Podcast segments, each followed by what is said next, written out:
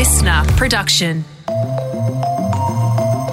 Hello, Tom Tilly with you. It is Monday, January twenty-fourth, and in this briefing, it's more on the topic of catching COVID on purpose. We have a cautionary tale for you. It's a Czech woman who died after deliberately catching COVID, and we've tracked down her son, who wants to share her story with the world. Stop being proud about these kind of things. It's not necessary, and it's really dangerous, especially when it when it comes to when it comes to disease like this. Yeah, it's a fascinating and tragic story that might change your mind if you were chasing Omicron. Not that I'm suggesting many of you were, but some people were, were thinking about it. First up, Katrina Blowers is here for today's headlines. Hey everyone. Well, the Western Australian Health Minister has said they can no longer stamp out Omicron after twenty-four new cases were confirmed yesterday. It's certainly the start of Omicron. Uh, I think it's clear that we're not going to eliminate Omicron. It's now about how we suppress and manage Omicron. Yeah, so that's Amber Jade Sanderson from W A. Uh, they've got ninety active cases now, which is a lot in W A, who only uh, just last week announced a backflip on their border reopening plan. So could be really interesting, Katrina, if this whole situation completely changes in the space of a few days. Yeah, and it's got to make you wonder whether McGowan's call on this was the right one. Uh, speaking of borders, Aussie travellers wanting to book a trip to Europe may be locked out after the E U declared Australia a COVID danger zone because of our surging Omicron cases. Yeah, so that means anyone, regardless of vaccination status, um, could be blocked from non-essential travel to Europe. Um, or may have to quarantine or face extra testing requirements. Yeah, we just don't know yet what this all means. Uh, Cyprus, Greece and Italy have already gone against the rulings. Travel bosses, including the head of Flight Centre, have spoken out about this. They say that if you've got a booking in May or June, don't panic yet um, because this could all be completely called off by then. The situation is evolving really quickly. Yeah, it really is, isn't it? We're already seeing case numbers and hospitalisations um, plateau and start trending downward in New South Wales and Victoria, the two most popular states. So, yeah, as we saw in South Africa, Omicron can come really quickly and go really quickly. So some of this stuff absolutely could change. Uh, meanwhile, in New Zealand, um, Prime Minister Jacinda Ardern has had to call off her own wedding after issuing a code red in the country. Such is life. I am no different uh, to... Uh, dare I say it, thousands of other New Zealanders who have had uh, much more devastating impacts felt by the pandemic. Gosh, not to suggest this is a political stunt, but could she be any more relatable here? Uh, oh, New Zealand. Come on. She's always relatable. She's always authentic. New Zealand is expecting to see a thousand cases a day in coming weeks as Omicron surges. Yeah, they were going for a COVID zero approach like W A, which um, doesn't seem to be working out for them either. New South Wales and Victorian schools won't be pushing back their start dates. We're going to be back day one of term one. It may look a bit different. It will be challenging, uh, but it's critically important that we have our students back in the classroom in as safe a situation as we can possibly build. So that's Victorian Premier Daniel Andrews. This comes after Queensland delayed the start of their school uh, return by two weeks. So New South Wales and Victoria um, released their plans over the weekend. They're, they're very similar. Um, they include twenty million R A T tests across both states, and students and teachers will need two tests a week. Masks in secondary schools will be mandatory in both states, uh, and in Victoria, even students from grade three will have to put them on. Yeah, in uh, New South Wales primary schools, students are only recommended to wear them though, and in both states, a booster shot is necessary for staff. And Ash Barty is through to the quarterfinals of the Australian Open. Uh, this means she's one step closer to becoming the first Aussie woman to win the Australian Open since nineteen seventy-eight, after winning her fourth round match against Amanda Anisimova in straight sets yesterday. God, nineteen seventy-eight, it's crazy to think it's been that long. Uh, meanwhile, Tennis Australia has been asking people to remove T-shirts and banners saying, "Where is Peng Shuai?" Uh, the Chinese tennis player accused a senior Chinese official of sexual assault back in November and has actually been out of public life pretty much except for one statement, which people say could have been a, an orchestrated thing um, mm. ever since then. Yeah, so Tennis Australia seems to be walking a funny line here. They say they're still worried about Peng Shuai's safety, but under their conditions of entry, clothing, banners or signs that are commercial or political are not allowed. Yeah, and also Tennis Australia C E O Craig Tiley has spoken out about the Djokovic saga for the first time. Um, he was talking about whether reports Djokovic will sue Tennis Australia were true. No. Uh, I mean, there's going to be lots of reports on different things, but uh, you know, we're in a position as where we're focused on delivering an event right now. Yeah, Craig Tiley also said Djokovic won't be suing the Australian government. Um, and that Craig Tiley himself won't be resigning over this whole Djokovic debacle. And the U S Secretary of State Antony Blinken has warned Russia that the U S and NATO are ready to step in if they move into Ukraine. If a single additional Russian force goes into Ukraine uh, in an aggressive way, uh, as I said, that would trigger uh, a swift, a severe, and a united response uh, from us uh, and from Europe. That's pretty hectic hearing that, isn't it? Yeah, it, although it doesn't really say what kind of response that would be, because they have ruled out military intervention in the past. Is this a change of tone, or is he talking about those, um, you know, economic sanctions that they were talking about in the past? It's quite unclear. And the Wiggles... This is an amazing story, Katrina. So the Wiggles have announced a new covers album that's going to come out in March. And it sounds like they already had this in the works. I don't know if they yes. knew what was going to happen over the weekend, but they won the Hottest one hundred with their Like a Version cover of Tame Impala's Elephant. That's how it is to the end. Yeah. Yeah, it's a crazy result. First time a cover has won, and I guess shows how much love there is for the Wiggles. Uh, the guys from Tame Impala, though, they were absolutely stoked about this. Yeah, here's what Kevin Parker said. If someone told me back when we released um, Elephant that in ten years' time the Wiggles were going to cover it and it was going to get top ten Hottest one hundred, I would have told you you were out of your mind. So a lot of love there from Kevin Parker. Um, Billie Eilish, Gang of Youths, uh, and Kid Laroi, Justin Bieber also made the top ten. I'm always surprised by what wins the Hottest one hundred, Katrina. It always makes me feel old, but this one takes it to a yeah. whole new level with the Wiggles winning. Yeah, and if you're hanging out for that Wiggles cover album, it's apparently also going to include tracks by Rihanna and A C D C, so just putting their music before a completely new audience here. Wow, they are going to get so much richer than they already are. Not that they need it, but good on them. All right, Katrina, we'll catch you tomorrow. In just a moment, Jan Fran will join me as we bring you this um, tragic but important story from the Czech Republic.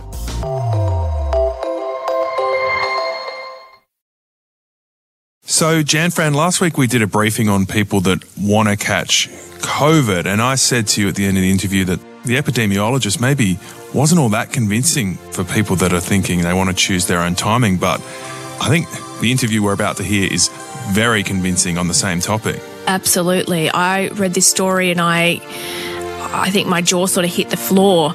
It's a very cautionary tale of a woman who actively exposed herself to COVID and she paid the ultimate price. Když zpátky hledím na život svůj. So that's the music of fifty-seven-year-old Czech folk singer Hana Horka, who died last Sunday after getting COVID. She was unvaccinated and chose not to isolate herself from her husband and her son when they got COVID around Christmas. We've tracked down her son, Jan Rek, who's here to tell her story. Jan, thank you so much for joining us on The Briefing. How are you feeling right now and what makes you want to speak out about what you've been through? I think it's really important to spread the message and uh, the experience I've had so far, because I think I owe to a lot of people who weren't as lucky as me to be in the media or to get into the media. So, Jan, tell us a little bit about your mother and how she died. Do you know specifically what it was that that killed her?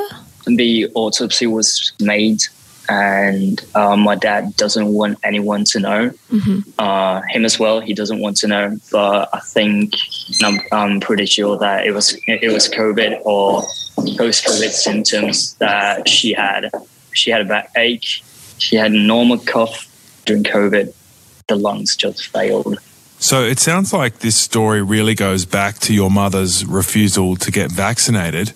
So given that you yeah, and your yeah, father were vaccinated, was her refusal a real point of tension in your family?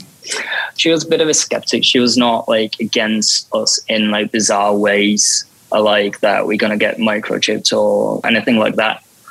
But she didn't want to get vaccinated and deliberately caught it. What were the conversations you guys had about the vaccine? Did you try and convince her to get it?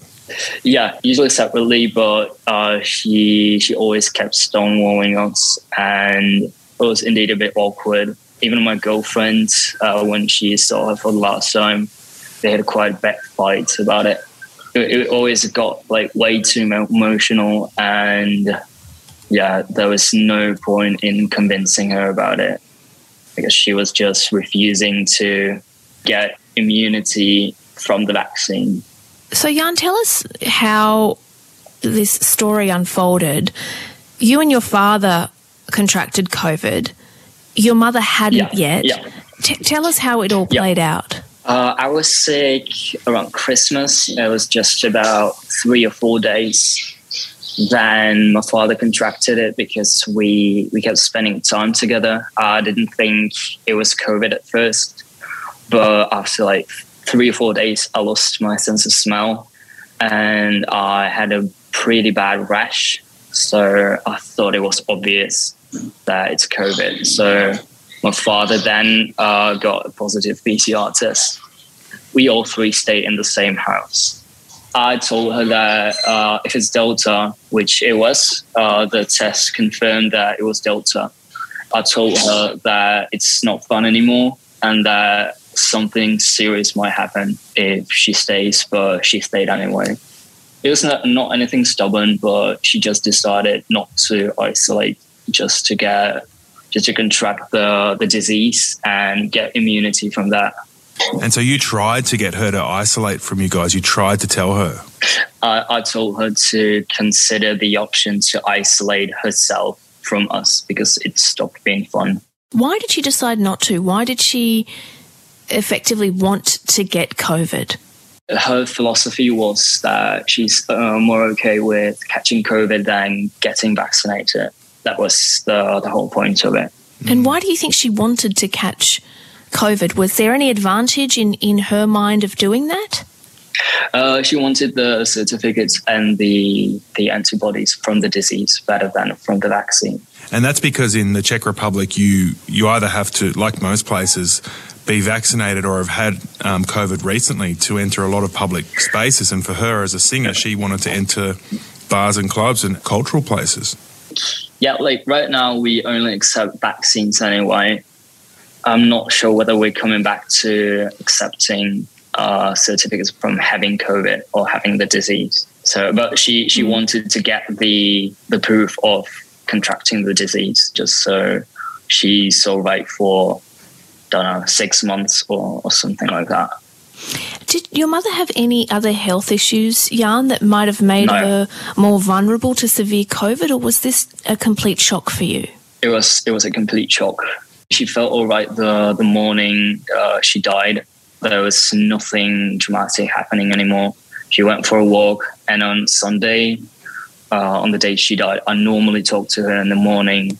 Yeah, she just told me, yeah, just giving it half an hour and then we're going to go for a walk. I'll get dressed. But uh, like her, her back started hurting, so Uh, my father got some, some balm to put it on, on her back. Then she went to her bedroom just so she could lie down for a bit because it was just uh, it was just a bit painful. Yeah, it's quite apparent that she choked to death. Wow. And so what do you want people to learn from your mum's story, Jan? Stop being proud about these kind of things. It's not necessary and it's really dangerous, especially when it when it comes to when it comes to disease like this. Even if you have COVID, get medicine from the doctor. Get anything you you'll get uh, prescribed because it's it kills.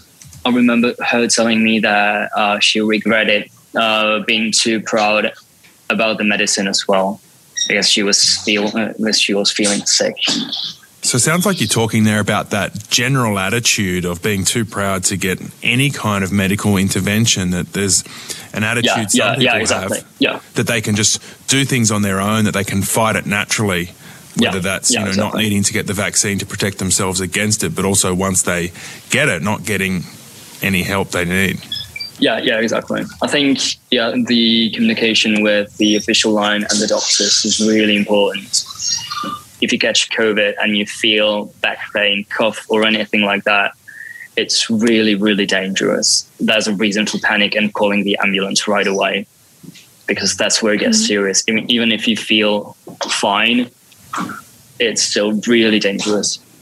Jan, we've spoken to some people who say that they want to catch COVID on their own timeline. They're not putting anything in place to stop them from catching COVID. They kind of want to get it over and done with. What would your advice to those people be? Don't get a vaccine and leave this opinion out of the game. It's not worth it. It's not worth the risk. It's a Russian roulette. Jan, I imagine you hope she'll be remembered for the way she lived more so than the way she died. So what should we know about your mum, Hana Horka, and the way she lived her life? Uh, well, yeah, she was the, the happiest person on earth, the most loving mother I could have imagined. And she was a great singer as well.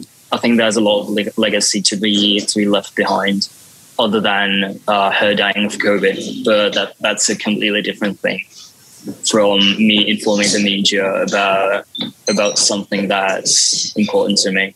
So that was Jan Rek um, talking about his mum, Hana Horka, who died after getting COVID. Um, she chose to expose herself to it and wasn't vaccinated. And clearly, Jan, he's uh, really wanting to get the message out there about how dangerous that is. And I think it's a pretty compelling case. Yeah, I mean, I, I can't imagine what he's going through in this moment and just the shock of it. Uh, it's obviously moved him enough to really want to talk to media outlets around the world to try and, you know, tell as many people as possible, don't play Russian roulette with this. And I think coming from someone who has that lived experience is just, it's incredible. Yeah, and it also goes to another challenge that a lot of young people are facing around the world, which is having these conversations with their parents. Like, a lot of us are worried about our parents because they're more vulnerable to COVID, but it's also sometimes difficult to have the conversations around vaccine and medical treatment because there's such different attitudes across the generations. Tomorrow on The Briefing, uh, you might remember when Novak Djokovic was locked up in that hotel in Melbourne, people were saying, well, there's also refugees in there. Um, one of them who's been in detention for nine years. Um, we're going to speak to him on tomorrow's briefing.